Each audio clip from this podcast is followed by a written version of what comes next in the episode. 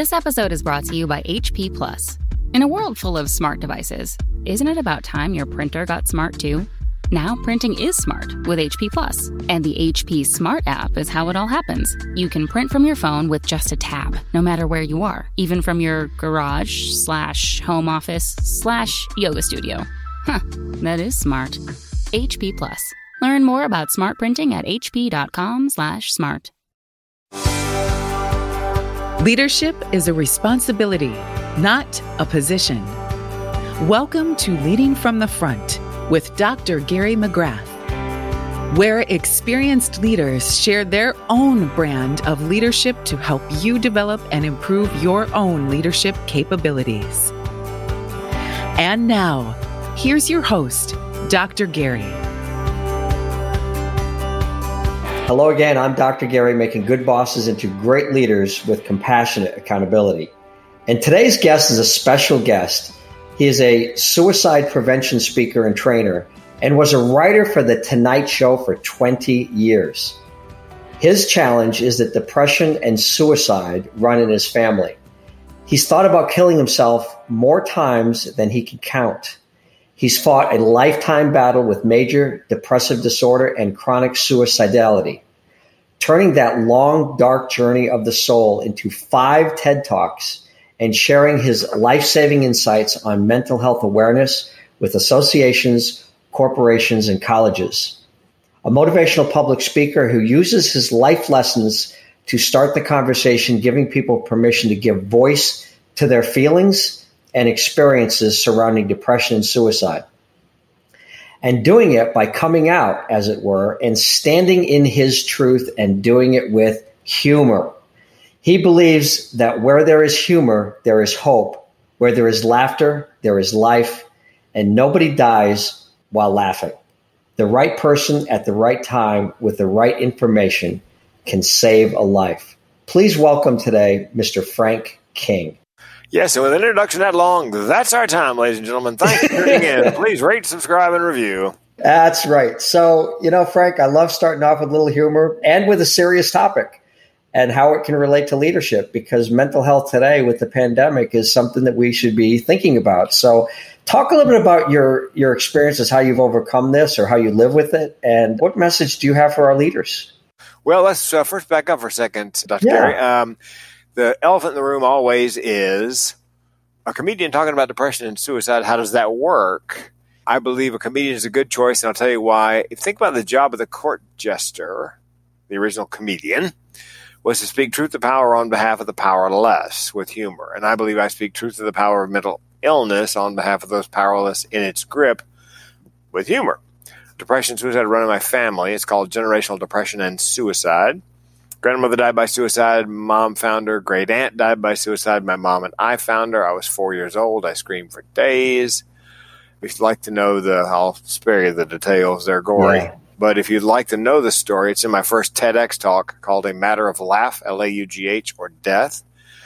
And I myself came close enough to dying in 2010 after losing everything in a Chapter 7 bankruptcy that I can tell you what the barrel of my gun tastes like. Uh, literally. Spoiler alert, I did not pull the trigger yeah. Good to know. yeah. Well, a friend of mine was in the audience not long ago. and He never heard me say that out loud because I say that at every keynote. And he came up and said, and I quote, Hey, man, how come you didn't pull the trigger? I go, Hey, man, can you try to sound slightly less disappointed? Again, the answer to that He must have been a close friend. Yeah, very close friend yeah. and a comedian. The answer to that is also in the first TED talk. I've done five TEDx talks, all on mental health. The last one was my favorite funniest, and I got a standing ovation. It's called Mental Health and the Orgasm Treat Your Depression Single Handedly. And it was the most fun I've ever had on stage at a TED. Gotta watch that one. Yeah, that's that's gonna yeah. That, my wife goes, that's the one that's gonna go viral. Um, so that's how I come by being a suicide prevention speaker. What I discovered in the run up to the first TEDx was even though one person in the U.S. dies every 11 minutes by suicide, hardly anybody talks about it unless you bring it up. Then everybody's got a story. So that's my job basically.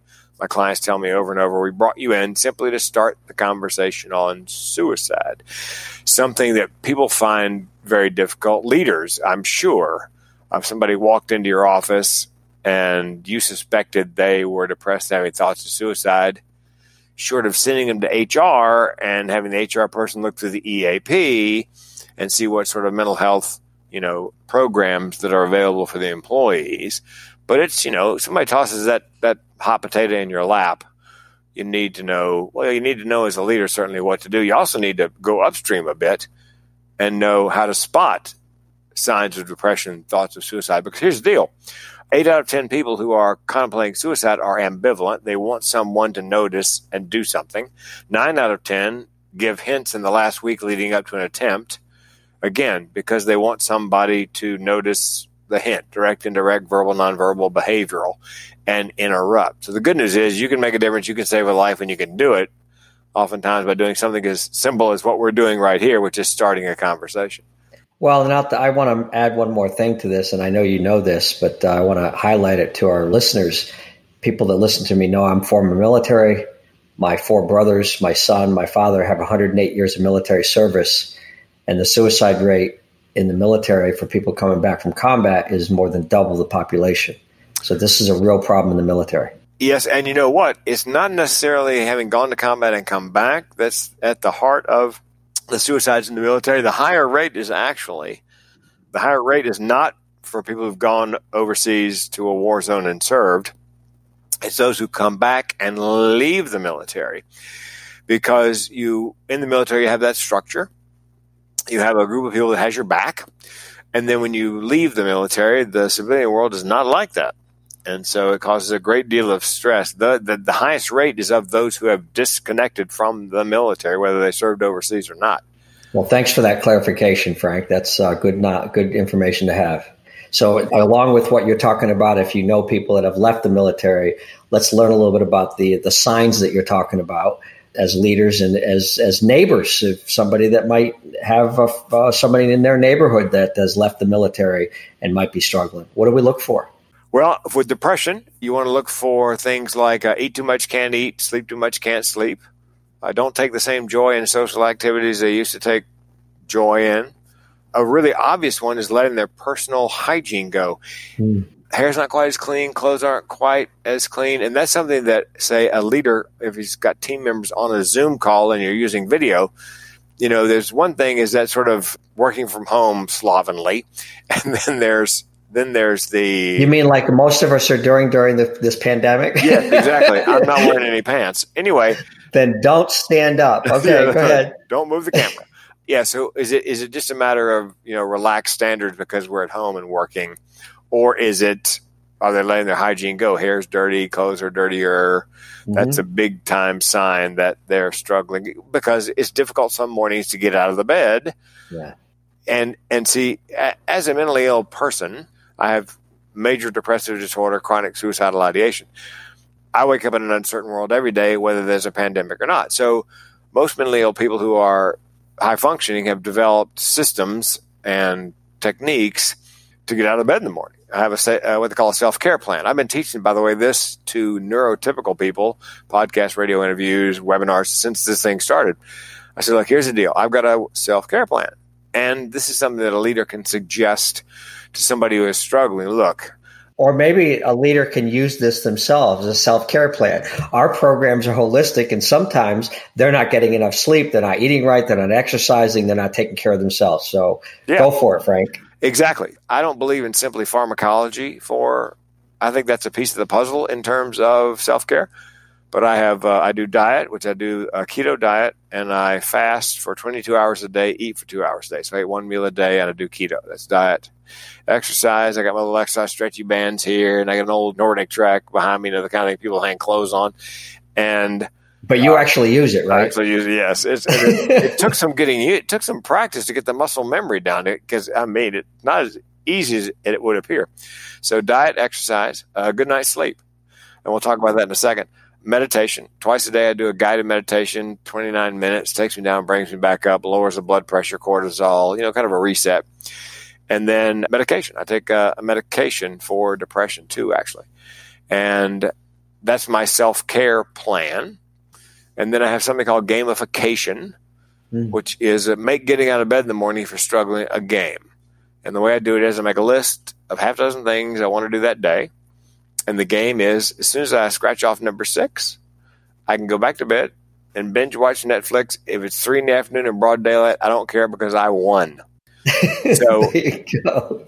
you got your six things done, yeah. Yeah, because it gets you up and moving, and motion and action is somewhat antithetical to depression, anxiety, thoughts of suicide. Mm-hmm. is not a cure, but it's it'll get you out of bed in the morning, your feet on the floor, and moving forward. So it's a piece of the puzzle. Yes, and I believe in a holistic approach you guys do the self care plan, the gamification, I also believe that both leader and, you know, both direct report and leader or whatever need to advocate for themselves on several fronts. You need to advocate for yourself physically. My health plan has a portal that I can go to, my personal portal on the website where I typed in at the beginning, look, I have had two aortic valve replacements, a double bypass, a heart attack, I have three stents what additional do I need to do as a high risk patient during COVID? And within 24 hours, my doctor would email me back. Now, if I'd called, left that message, I probably still wouldn't have heard. But you have to advocate for yourself physically. Mentally, same thing. If you're struggling mentally, you need to reach out. I'm sure the EAP has provisions for mental health, and you could probably get telehealth appointments with a therapist to people always ask, what do you do if you think you're depressed or you think somebody's depressed? Get evaluated. Find out if it's depression, if it's bipolar, if it's schizoaffective, or is it something physical, you know, that's manifesting as uh, signs of, uh, of mental illness. So you have to advocate for yourself mentally. You have to advocate for yourself physically. And you have to advocate for yourself financially. Because, you know, the $600 a week federal money went bye bye. Will it, will it come back this week? We don't know. The eviction moratorium and the foreclosure moratorium is gone. And so you need to reach out to your mortgage company and all your utilities and anybody that you pay a monthly bill to. And all of them nowadays have a plan because there's so many people, pretty much everybody in the same boat. They've got things set up so that you can, you don't have to have the power cut off. So, but you have to, you can't hide your head in the hole. You got to advocate for yourself. Take action. You know, be proactive with these financial things rather than hide your head in a hole and hope. So put for them is their gamification. They need to make their six items to be on their list to take yeah. care of some of these financial things, right? Yes. Face it. Yeah, yeah. good. Advocate for yourself physically, advocate for yourself mentally, advocate for yourself financially. And they interviewed a guy, Forbes had an interview of a guy who was in a space station for a year and almost all the time by himself. And they asked him, okay, one tip. He said, schedule. Period, paragraph schedule, full stop. He said, you go to bed at the same time, you get up at the same time, have your meals at the same time, plan your exercise at the same time, your fun time, your Netflix or whatever. Even if you don't have to, you know, commute to a job, pick a time that you're comfortable getting up and get up at that time every day. So you're basically what you're doing is you're controlling the things you can control uh, and letting the rest go, which is what with mental illness, that's pretty much my, my life. I worried about everything I was, would worry about, then I just, you know, uh, yeah, yeah. So the schedule is very important, both for a leader and for the, you know, the people that work for them. Now, see, it's a routine, right? You get kind of into a rhythm and that yeah. helps you feel like your life is in control is what I'm hearing you say. Yeah, because at work, you pretty much have a rhythm every day. You know, day each day may be different, but you're probably doing the same thing every Tuesday, same thing every Wednesday, you know, or Thursday, we got to do this, you know. And at home, you're at loose ends. You're not used to having, you know, the, those hours stretch out before you and you're not sure exactly. And also, a friend of mine goes, I, I feel so guilty. I said, why do you feel guilty? She goes, I'm working from home, but I, I just felt like I had to have a nap and I, but I'm working from home. I said, take a nap.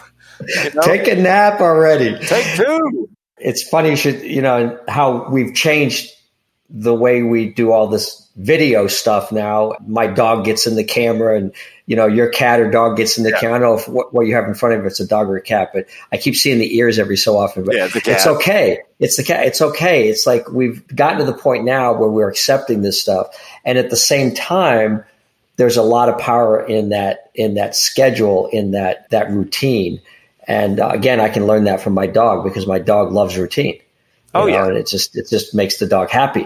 So you're right, with a few magnificent exceptions, like an afternoon nap once in a while. yes, if it's okay if you're working from home, you don't, you don't have to be super productive. And you know, and with if you're at home with kids, don't strap them in a chair in the dining room in front of a computer for eight hours. That's not how the school day works. You know, the kid goes in, they have homeroom, and they have a class. They maybe have an art class and then another, you know, core class. And then they have a recess and then they have lunch and they have a, so, you know, it's, you don't have to stuff eight hours of learning into your child every day. And you're not a teacher. It's not going to be as good as what they're getting, you know, in school. At the same time, though, what you're talking about, I want to I want to share just a little bit yeah. with uh, Yale University uh, Stress Center talks about there's three aspects of, of stress that increase stress in terms of urgency and importance. It's uncontrollable, unpredictable, and perseverance. It, it keeps going. It keeps happening. Yeah. Okay. So in, in this pandemic, when we think about it, a lot of times people were in this situation working from home with the kids now and the dogs and the cats and everything going on. There was less control. The pandemic itself with the virus is not in control. It's persistent. It's just, it keeps coming at us. You know, you think that we've got it, you know, under control a little bit and it goes out of control. And, and I think part of the challenge and what you're talking about is really important is rather than looking at what's out of control, let's look at what we can control. Yes. And with the, your staff, employees, direct reports, I think because there's so much uncertainty in the world, 9 11 happened on one day, horrible day, but it was beginning, middle, end. And then we began to rebuild. And this thing, you know, dies, like I said, dies down, it's surging. Is it coming back in the fall? What about the winter? It didn't really have a an end. There's no end in sight. I mean, it may be, but is there going to be a vaccine? You know, is it going to is it, is this going to be with us forever, like HIV? Is it just going to hang around, be a be a chronic illness and not deadly? I think the leaders need to be very clear about where the company is headed and how it is headed. In other words, look, like Google came out and said, look, nobody's coming back to work in the building until June of 2021. Which, if I work for Google and they said, you know, you're not coming back into the building until June of 2021, that's one fewer thing I have to worry about. I know I'm going to be at home until June 1st. You got another year. You know it's going to be like. Yeah, yeah sure. you know exactly where you're going to be, and you can settle into a routine. So you need to be extremely clear with your staff, your direct reports, the people that work for you, as to what's happening. Not only what's happening in terms of scheduling and in office, out of office, from home, but also financially. Let them know how the company is doing. Let them know what the future of the company, what they're projecting. You know, what's coming down the pike for the company. Are there going to be furloughs, cutbacks? Are they changing something significant about the way the company operates? You know, like a lot of the fast food restaurants, we're using Uber Eats and some other food delivery services. And I think McDonald's said, no, forget that we're going to create our own. And so a lot of the fast food companies and restaurants are creating their own delivery, you know, no contact delivery services. So that that's a big change.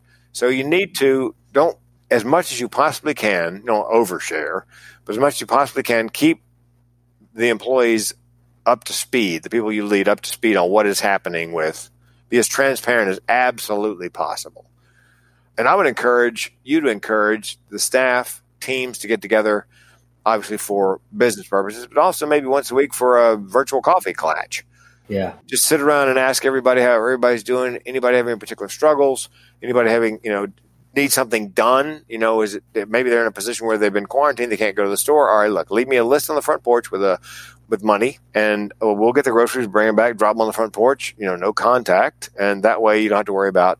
Again, that's advocating for yourself. Don't starve reach out. Uh, if there were ever a time in the world for you to reach out for help, it would be now because everybody's in the same boat. It's yeah. my mortgage company called me because I'd called them in April.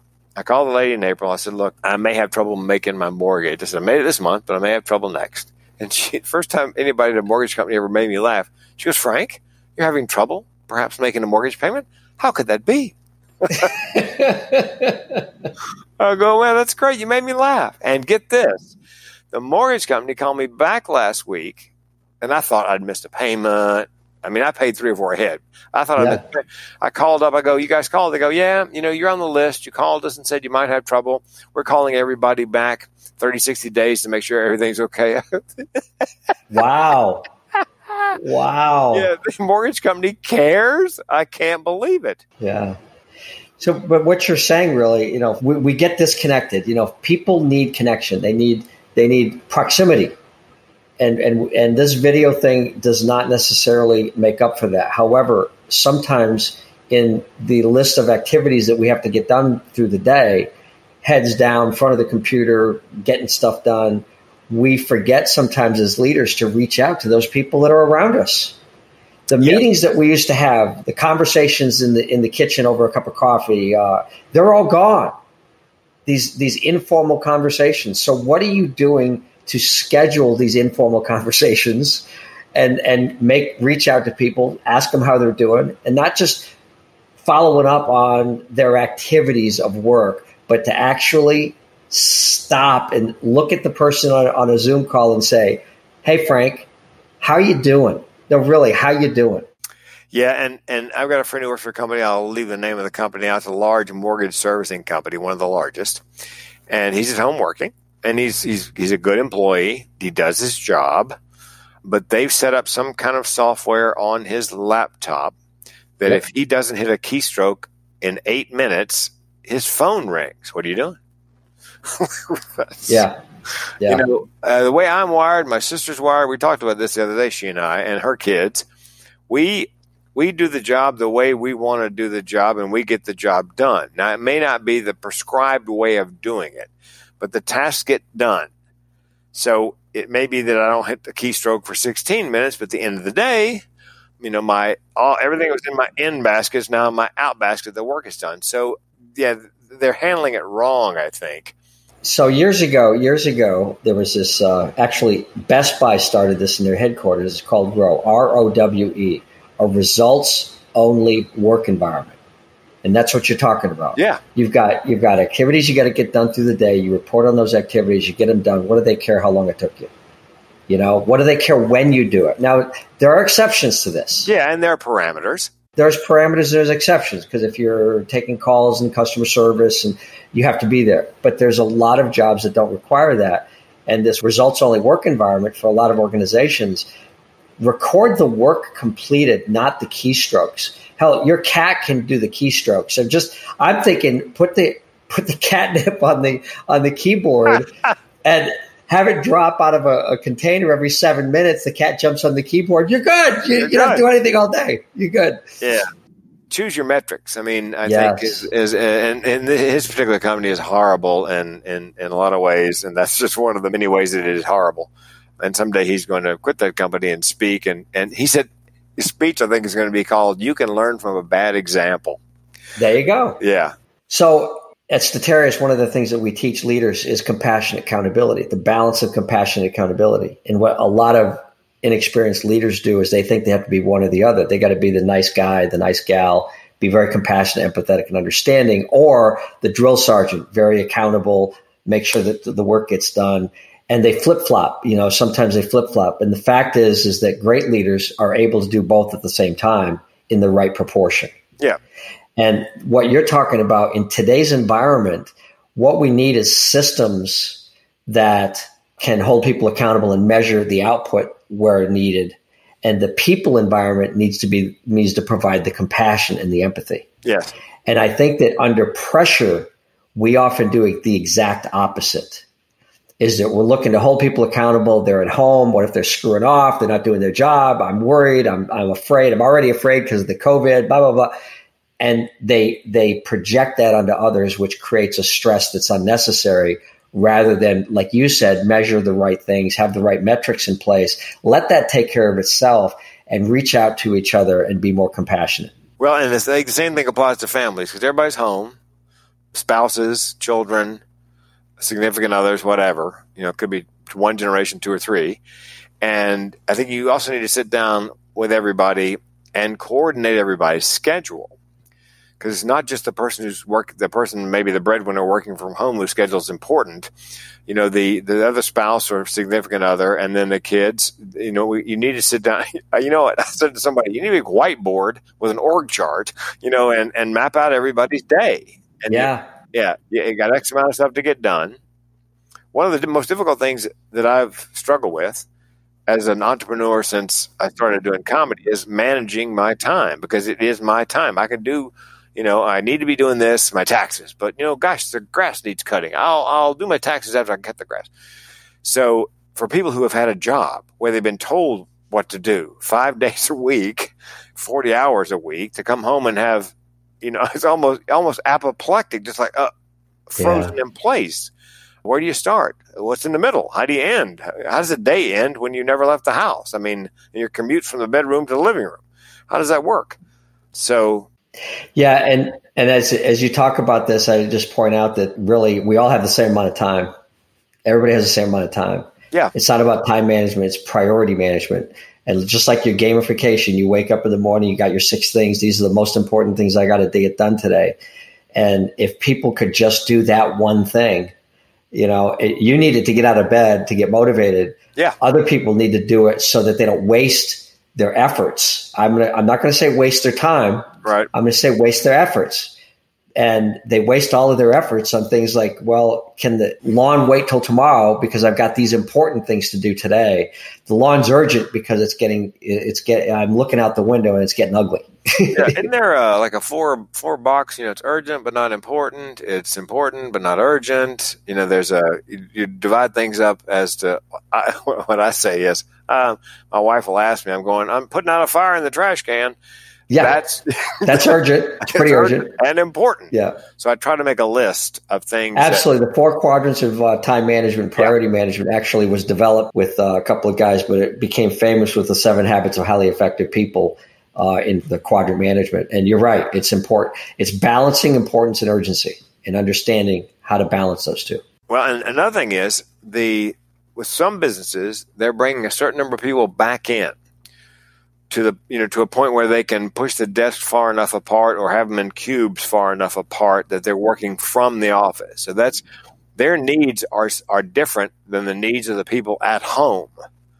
They're obviously very important if they've been called in and you made the physical accommodations so you also need, you know, just because they're back in the office doesn't mean all is fine. Right. That's right. Because you know, in in, in an office situation during the day, you go to the go to the break room, grab a cup of coffee, you swing by somebody's desk on your way back to yours, you chat up, you know, you talk about sports, or you may cover some topic, business topic, something that's important in your for your team, and then back to your desk. And so that's not going to be happening. You're not going to be getting that yeah. social interaction at the office, at least not anywhere close to one another.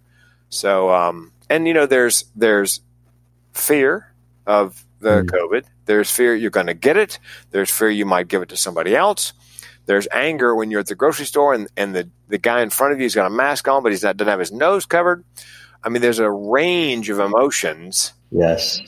You know, I mean, people people getting shot, stabbed, and beat up over the you know the the you know wearing a mask, not wearing a mask, coming too close.